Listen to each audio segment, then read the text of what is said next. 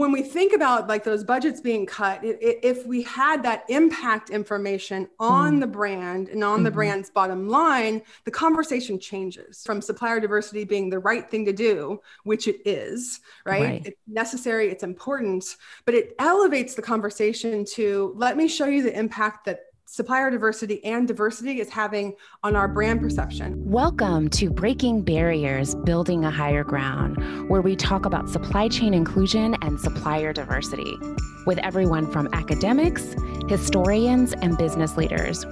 With your hosts, Chloe Guidry-Reed and Adam Moore, you'll hear inspiring stories and practical tips for overcoming challenges and gaining insight into supply chain inclusion and supplier diversity. Let's dive in. This episode is brought to you by Higher Ground. Higher Ground is a technology company whose mission is to bridge the wealth gap through access to procurement opportunities. Higher Ground is making the enterprise ecosystem more viable, profitable, and competitive by clearing the path for minority-led, women-led, L G B T-led, and veteran-led small businesses to contribute to the global economy as suppliers to enterprise organizations. For more information on getting started, please visit us at higher ground dot i o. That's H I R E G R O U N D dot i o. Now on to the episode. Hi, and welcome to another edition of Breaking Barriers, Building a Higher Ground. I'm Adam Moore, and I'm joined, as always, with my co-host, Chloe Guidry-Reed. And today we're going to sit down and talk with Stephanie Francis, the founder of Hootology. And after building an analytics and insight divisions for multiple agencies, Stephanie is thrilled to be focusing on marrying sound research principles with modern technology. She's recognized as one of Phoenix Business Journal's forty under forty, a member of the Valley Leadership, and an award-winning speaker. Stephanie is most proud of her ability to ask, how could we have done that better? In her spare time, Stephanie loves wandering through Central Park, finding inspiration in the oddballs of life, meditating, and throwing pottery to stay connected with her art school days. The, the tagline for Hootology is mastering the art and science of smarter business decision-making. Stephanie, thank you so much for joining us today. Yes. Hi, Stephanie. Thank you so much for joining us today. Yeah, no problem. It was a pleasure to be here. Yes, yes, yes, yes. So tell us, you know, how did you you know, start Hootology? I mean, it is amazing what you guys are doing. I've read some of your recent reports, as well as some of the indexes and the Harvard Business Review. You guys have just really put out some good content. So tell us how it all got started. Yeah, we really just were frustrated with the lack of evolution in the market research world. Mm. You know, when I started in market research quite a long time ago, this will date me, there was a almost a fist fight that blo- broke out on the floor of a global research firm that I was working for. And I, in my youthfulness, I ran over and peeked over the cube. And that fist fight was about um, two different groups of people who believed that market research, what the future of market research looked like. And mm. one group was team phone research. So they believed that from now until the end of time, um, random digit dials to people's landlines at seven p.m. to talk to them for thirty or forty-five minutes about their thoughts and feelings uh, about products and services would be the end all be all of market research. The other group of people was simply saying, hey, all the kids are are talking about this internet thing. Perhaps we should just consider it, right? They weren't saying tomorrow we should change everything. And team phone research was like, heck no, this is how it's always going to be. So obviously we know how that story played out. Right. As, right. as I went along in my career after that, I had a couple moments where we realized that that mentality, that sort of old school, this is how it's always been done, mm. um, creeping its way back in, right? Mm-hmm. And I, I remember it was two, two kind of two key moments that weren't that long ago, maybe five, six years ago.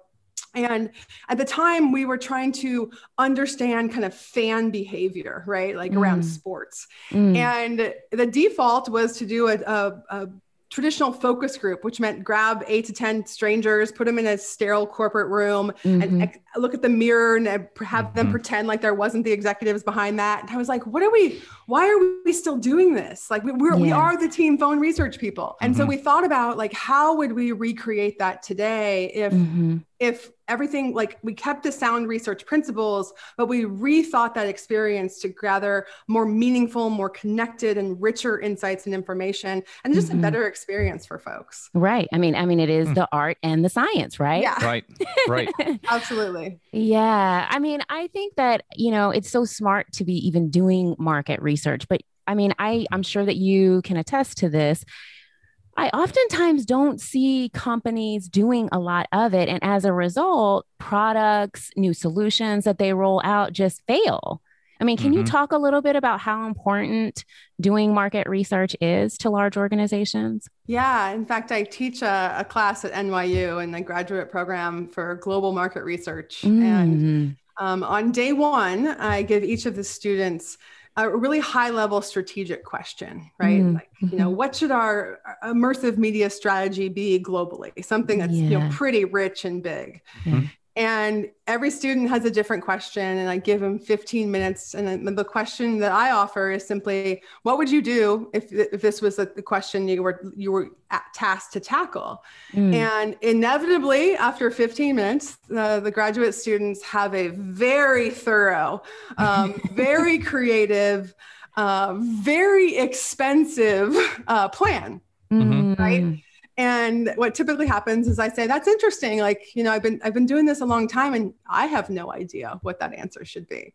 Mm-hmm. Um, and so when they, when they share their grand plans, I'll typically follow up with say like, oh, cool, that's really, really good idea. That's probably about a hundred million dollars you just spent. Right. Right. Oh um, my goodness. Now, how sure do you feel about that particular suggestion that you're going to recommend to your boss or to your company? Mm-hmm. And they're like, oh, wait, what? And so, or to whole, your client, no less. Right. You know? Yeah. Right. Yes, yeah. Yeah. And and so then the whole class becomes about, okay, now that we have a question, now that we have a strategic question, the we pause, right? And mm-hmm. we think, what information do I need to be able to answer this question? And then how am I going to gather it? Mm. So then when we get to that final decision, it's like, we have this rich body of information that still needs your creative thought, that still needs mm-hmm. your expertise, that still mm-hmm. needs, but it's, it increases the likelihood for success of those large, expensive decisions. I love that. I love yeah, that. Nice. So, so what I'm hearing is that any sort of new initiative that organizations are thinking about, they need to do the market research on the front end to ensure the success and the successful rollout of the and adoption of any mm-hmm. new product and solution. Yeah. And it's not even just for new stuff, right? It can mm, be um, such a good point. Just yeah, like stuff that you've just, always had. Yeah. Yeah. Or branding, right? Mm. Like the, the world is changing drastically. Right. Um, how is our messaging and marketing and brand evolving with our target markets? Mm-hmm. And that, if you kind of just can think about some of your favorite brands, you can think like, how much you've changed. It's mm-hmm. if we're still hearing those same old messages, that psychology of consumer loyalty is, is impacting all of us. Right. Right. Um, you know, when we talk about the art and science of decision-making, there's a big psychology element on, mm. on our end as well, mm-hmm. which is one of the other things that makes us different, because a lot of market research companies have scientists, which we have, right. Mm-hmm. PhD in econometrics, but not psychologists to understand human behavior. And so mm. how do we kind of, uh, help understand how all of us are making connections to different products and services and what we think about a product or service that we, that we buy. Yeah. Mm-hmm. Yeah. So you That's talked fascinating. So you talked a little bit about your team members. Tell us how, how your team is made up and, and why you chose to have, you know, certain sort of talents on your team, because I think that that's important to highlight when you talk about just market research firms, because, you know, there are a lot that just call and have, you know, um, sort of V A level, and there's really no sort of science behind it. So, I mean, tell us a little bit about your team. Yeah, I'm I'm so fortunate. Um, I truly have the dream team of market research. And Um, luckily I've, I've been able to work with most everybody over the course of my career and sort of have mm-hmm. like that, that hand-picked dream team. Mm-hmm. Um, I have two business partners, um, Shaylin and Jose, who are mm-hmm. married. And, mm-hmm. um, and then we have our PhD in econometrics, uh, which is Melissa. um, female uh, statistician, love that. Um, love that. And then Doctor Lindsay Buckman, who's our psychologist, both of which mm. I've worked with in the past. Mm-hmm. And then probably the best story is about twenty-five years ago, I worked in social services with abused and neglected teenagers, probably mm. for about eight to ten years. Mm. And when Shay, Jose, and I were just getting going with Hootology, we needed that fourth, we needed that next, that first full-time hire. Mm. And I remember saying to them, oh, you guys, there's this person from like twenty years ago. Like, we just need to find somebody like Christine. Like, yeah. And we kept, we kind of had this like Christine archetype, and no, no joke, like, less than three or four days later, um, Christine calls me out of the blue, and she was moving across country. Her life had kind of a little bit been upended. She was pretty upset about it, and she was sobbing, and, and she's like, I haven't worked in so long because I've been raising my kids. When I get to my new destination, can you please be a reference for me for, for a new, like a new job search? And I was like, no. and, and, and, oh my God, that's so funny. Yeah, yeah. And she tells the story better than I do, but she was crying and was like, I need you. And I'm like, no, no, no, we're hiring you when you yeah. get there. Like, go get there, get settled and, and whatnot. And now, like, she's just irreplaceable. She's our director of details. That's I awesome. I love that. I love that. And it is all That's about really the cool. details. It is all about the details, mm-hmm. particularly in market research. Yeah. So it's one of those things, I think you kind of alluded to it, right, Stephanie? You can have a hundred million dollar campaign, but if you miss the detail and you miss the target audience, there's no R O I on that money, and you don't get a refund and you don't get it back. And, you know, you're packing up you and your entire division, because that doesn't sit really well uh, with, with corporates. So no, that's, yeah. that's, you've got to have that. Yeah. I was talking to a, um, uh, someone head of procurement at the, the mid to large size firm. And mm-hmm. she was talking about how they don't do research before making big decisions. And I was like, mm-hmm. you know, it's like throwing darts blind. And like yes. every single yep. one of those darts is a million dollar dart. Yeah. Right. And right. You know, she was laughing and she's like, yeah, we just keep buying more darts. And so like, that's the whole thing is uh. like, if you gather your information, then you can figure out which one of these darts has the most likelihood for success. Mm-hmm. And then how do we, instead of spending all the money on those other darts, kind of put all, put all of that investment surrounding that strategy, which then mm-hmm. even, even boosts its ability to, to have success um, in that particular way. Right. Awesome. Right. Right. Right. That is so awesome. And, you know, speaking of, you know, throwing darts against the wall, um, you know, a lot of companies that, I think we we've spoken to, they've had extremely great plans, but there are a mm-hmm. lot of companies out there from a diversity and inclusion, and particularly around supplier diversity, don't have very much of a plan. Um, and or so, any, yeah. Or, or any, you know, and I think um, not to fault them, I think they're still trying to figure it out. And which leads me to, I, I want to talk about one of the things that I found just amazing that Hootology did was the Corporate Diversity Index last year. Mm-hmm. Talk to us a little bit about how that came about and, and maybe what you guys discovered. Yeah. Well, like all good relationships, it started at the bar. Um, and, and if I'm honest, yes. if I'm honest, a lot of yes. bars. Yeah. And it really came to be when we were certified as a diverse owned business. We're certified mm-hmm. through the N G L C C and mm-hmm. WeBank. And so we kind of came on the circuit, and I think we were a little bit different than, than, than what I hear uh, others are, but we tend to be a little bit quirky anyways. And, you know, when we first got here, we were just like, let's learn about this supplier diversity, you know, thing. Mm-hmm. Yeah. And we weren't necessarily trying to, what I sometimes see and, and say is like bulldoze through the supplier diversity person. Like, we were right. just like, hey, who are you? Let's talk. Yeah. And so we found ourselves in these conversations oftentimes at the bar. Yeah. And, you know, we realized that there was a disconnect between what we were seeing and what we were hearing. Mm. And what we were seeing was how hard these supplier diversity professionals were working month after month. And then we knew mm. there was other conferences that we weren't going to, you know, mm. in M S D C and Disability Inn and the other right. amazing ones. And I'm just like, oh my God, you're working so hard. And I, I see how like poised you are and professional you are. And, and sometimes, you know, when you're dealing with people who haven't done the prep, you know, coming up to meet you, and it's like, yeah. oh, just the professionalism was so amazing.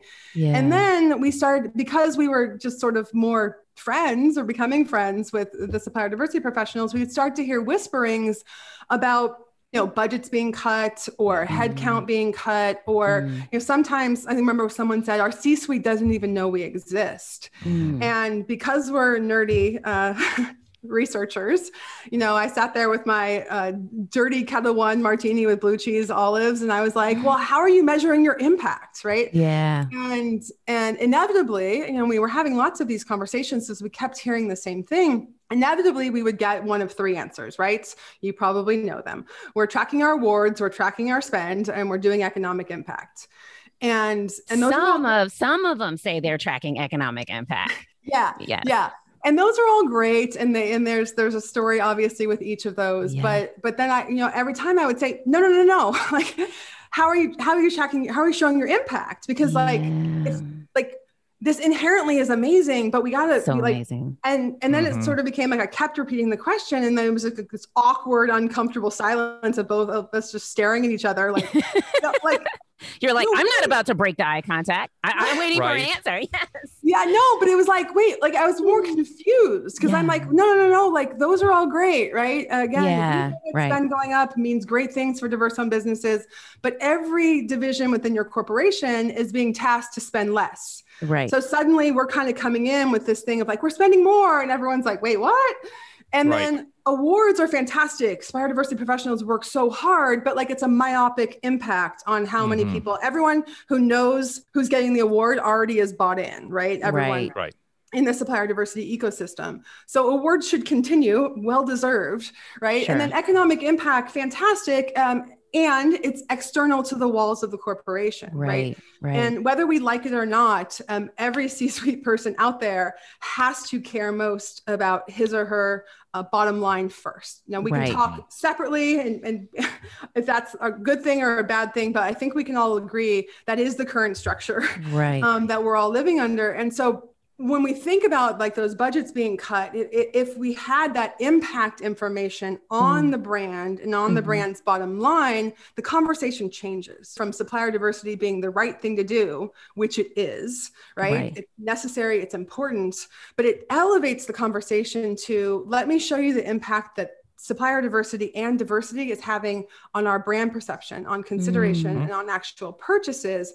Now we're having a different conversation internally. Absolutely. Um, so that's what the how the Corporate Diversity Index came to be. And the one little correction is it's actually an annual study. I love so, it. Yes. Yeah, yeah. To see so, the progress too. Mm-hmm. To see the progress, to be able to track your brand, to be able to track mm. trends in diversity and supplier diversity around corporations, and then be able to continue to have those conversations year after year after year and, and track that. Yeah. I love that. I love that. I love that. And I just think that it's so useful. And I think that it's a really helpful tool for supplier diversity professionals who, some of them definitely struggle with, um, you know, getting buy-in with category managers, with, you know, I, I would, I would think that most of the C-suite is bought in, but you know, you just, you, it's difficult to navigate. But when people can see the impact internally that it's making to the organization, because every manager is tasked with the success of the organization mm-hmm. to a var- to varying degrees.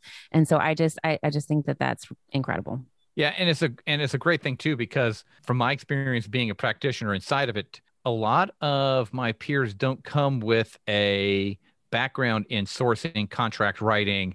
They've, you know, they have not had, that has not been the skill set they've brought into it.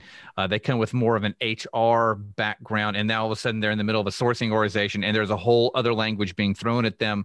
And so the index, I think, is actually very, very helpful too, so that they have something to talk back to their counterparts in sourcing about, right? And, and and I think that's where a lot of the breakdown in conversations have happened. And just in my talking to peers and peers and having to mentor other peers is trying to get them to understand, I understand when we're talking sourcing, it's a whole different way of blocking and tackling the business than when you came over from the H R side of it. And and it's it's, it's a different way of, of, of approach. And I love the index because it gives them now a, another tool to talk about that's not awards. It's not economic impacts, right? This is a whole other way to look at it that is impactful and does drive bottom line. Uh, and that's what really starts to get attention. Absolutely. So, Stephanie, you mentioned that you're a professor as well. I want to uh-huh. hear more about that. How did that come to be? And what do you enjoy most about teaching?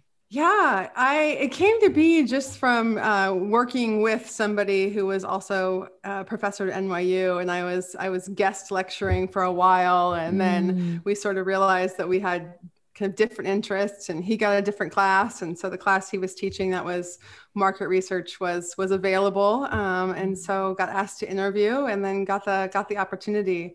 Nice. I think what I you know I just I'm so passionate about decision makers understanding mm. that mm. there's so many different ways to gather information before they make decisions, that mm. it's another avenue to kind of have that.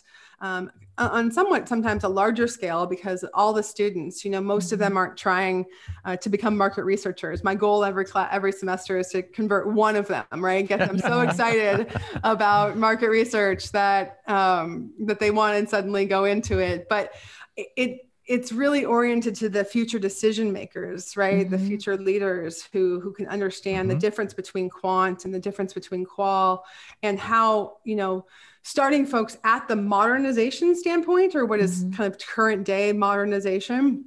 Um, you know, the ology and hootology is actually a nod to kind of the ongoing commitment to growing and, and evolving how mm-hmm. market research is done. So today what we're doing is modern, but five years from now, it's going to be outdated. And so mm-hmm. um, how are we going to stay up with that? And so kind of bringing them in instead of getting caught up in all of those stats classes that we took and the market research classes that we took, and kind of just bypassing all of that and getting them kind of f- forward thinking. It's been pretty exciting. And I think what's exciting is a lot of people, when they start to sort of see how today's reports can look with like high definition video and mm-hmm. participant that. themes kind of all strung together, like it doesn't happen easily, but it really brings, you know, kind of a report to life when when a client can hear and see their their target market right. kind of talking about these things in a, mm. in a new way. That's really Wait, cool. It is really cool. Yeah. I love that. So you kind of touched on my next question, right? You got, you got, you explained the ology. I want to understand the hoot, right? I, I think that's fantastic. So as I'm trying to push piece the timeline together, you saw fist fight break out uh, between the phone and the non-phoners, yeah. um, and then hootology was born. So kind of fill in the fuzzy parts. Yeah, a lot of other things happened between those things, and hootology was born about four and a half years ago, and. Okay. The, the hoot actually stands for two two things, right? Okay. Um, in cahoots or in partnership. But as okay. we thought about that, we're like, blah, blah, blah, yet another agency that claims to be a partner with their clients. It's like, mm-hmm. that's mm-hmm. so basic. And so every day. Um, but then the piece that, that I sort of kept, kind of this speaks to my personality, kept kind of grabbing onto was hootenanny, um, mm. or a celebratory good time. Yeah. And okay. let me tell you how many people, how many mentors of mine and other folks said, you cannot, you cannot mix fun and business. You don't do it. Really? And I was like, okay, I hear you. And I'm going to go do it. And we're called Hootology, and it's on our website. And, you know, really the way that we thought about it is, you know, what we do is important. I meaning like there's a lot on the line. It's stressful. Yeah. Right. Like it, it's the, our clients are oftentimes really, really nervous, and, and appropriately so, because they're spending money. They don't know what they're going to get. And they have this big decision on their shoulders.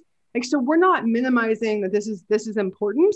Mm-hmm. Um, and it's, it's difficult and it's cr- crucial, but we still think it's fun. Like we enjoy right. it. And yeah. so, so be it. Um, and the alternative was what, like S B F research, like no, and that doesn't sound fun. Um, and, no. and so, yeah, so here we are. And, and it's, it's interesting now that people have kind of gotten used to the name and are like, you know, like it versus being like, what's that? I love it. Yeah. I, I've, I've come to learn in the marketing realm, it's like, oh, it's a marketing company. What's the name? Got it.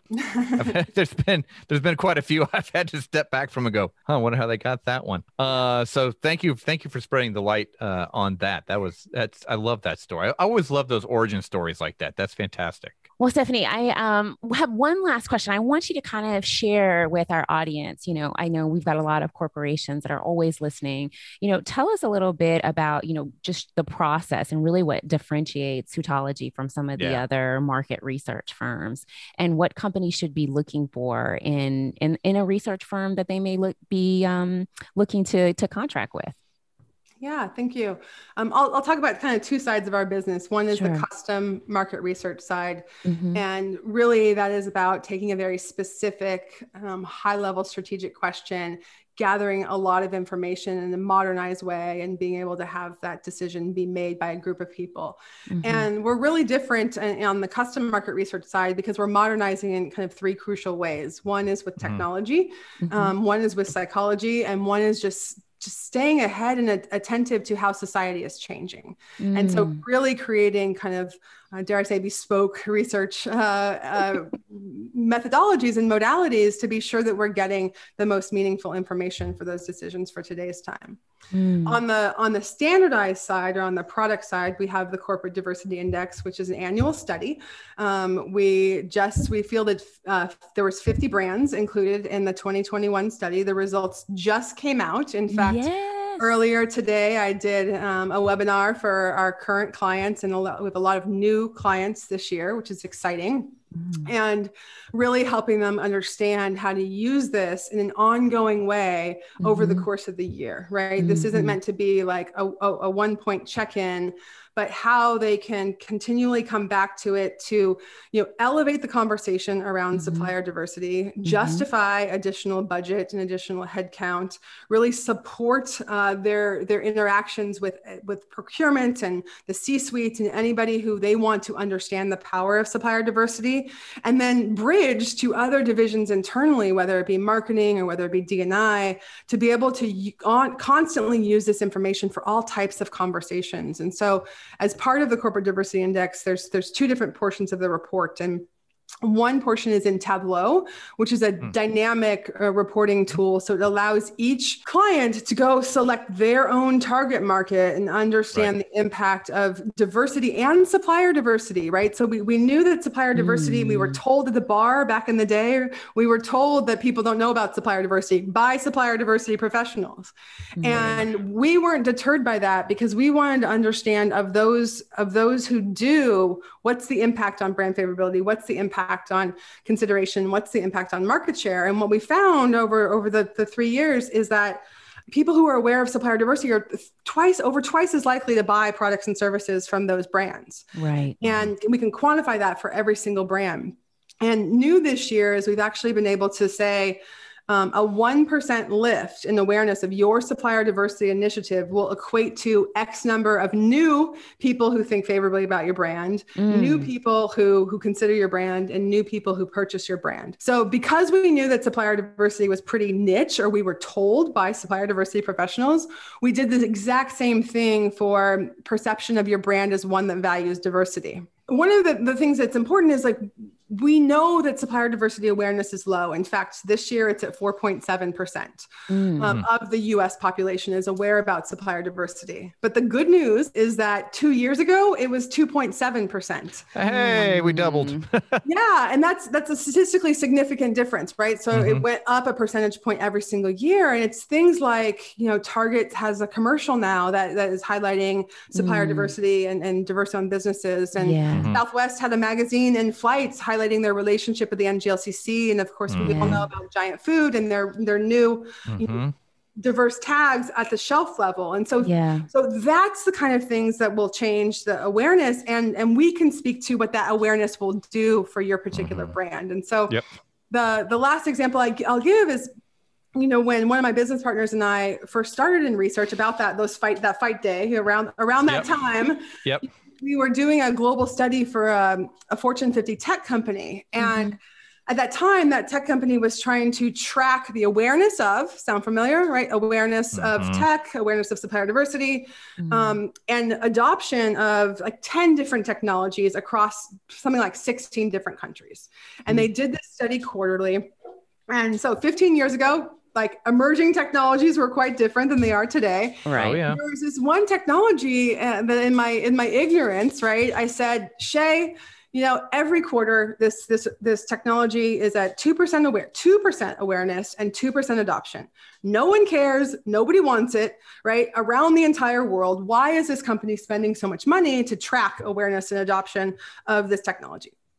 Well, that technology was Voice over I P. right? Yeah. oh, oh, oh, yeah. Right. Yeah, here we are today, literally. Yeah, and here yeah. we are today. And and what, what they knew that I didn't know at the time as I was hopefully maturing in my market research career is understanding that two percent at the time helped them define their strategy, kind of back to our mm-hmm. earlier conversation about mm-hmm. the question in class. And yeah. so they were using that information to message and market and understand why the people who liked it like it, right? Mm-hmm. And then have that grow to three percent, four percent, ten percent. Skype came around. We were all like, mm. what? So Jetsons, ah, yes, and yes.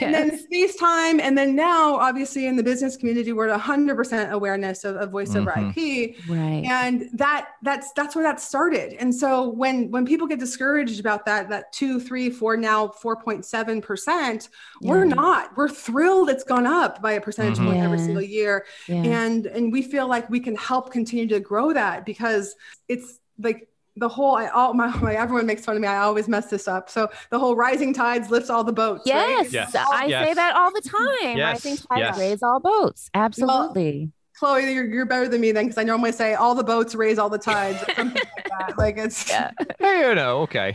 Yes. Yes. Yes. Rising you know tides I mean. raise all boats. All yes. boats. Yes. Yes. That's it. Yeah. I think that that is. I think it's incredible. I just. I just want to tell you that the index. I think that you guys are doing it. That mm-hmm. you're doing it every year, is incredible. And not only does it help the corporations, but it helps the small businesses so much, because they then don't have to fight so hard, because right. these corporations and these advocates, these supplier diversity professionals, are armed with the right information to mm-hmm. really drive change in the organization and, and hopefully bring more equity and, and opportunity to their diverse owned supplier base. So yeah, Chloe, yep. I love what you just said, because the way that we think about it is if, if, all of the corporations mm-hmm. now could kind of justify the impact on their bottom line. Yeah. Odds are good, if we know corporations, they're going to get more funding, more support. Mm-hmm. Then yeah. they're all, all going to have more money to support the N M S D Cs, yes. the Disability Inns. And then those amazing organizations can then vet and find and train new diverse owned businesses. And now suddenly we're in a different ecosystem. And so yeah. as we sat at that bar, you know, four and a half years ago, it was really this massive realization in that moment, the awkward moment of us continuing to ask that question and seemingly not being understood and not understanding, is this one small piece that, that we can hopefully contribute to this amazing ecosystem that is supplier diversity. So, yeah. Yeah. That's awesome. And I said I had one last question, but I just, I want you to comment on this. This is not necessarily a question, but kind of a question, you know, just because I know you're a researcher to the core. Um, and I'm sure you've done some research around this. You know, what would you say to companies who would say, hey, you know, supplier diversity is just not important to us right now? I'm sure that you mm-hmm. see the trends of just the landscape of our nation is changing. What would you say to some of those companies who have decided, hey, um, we're just going to put it at the bottom or the back. It's just not a priority for us.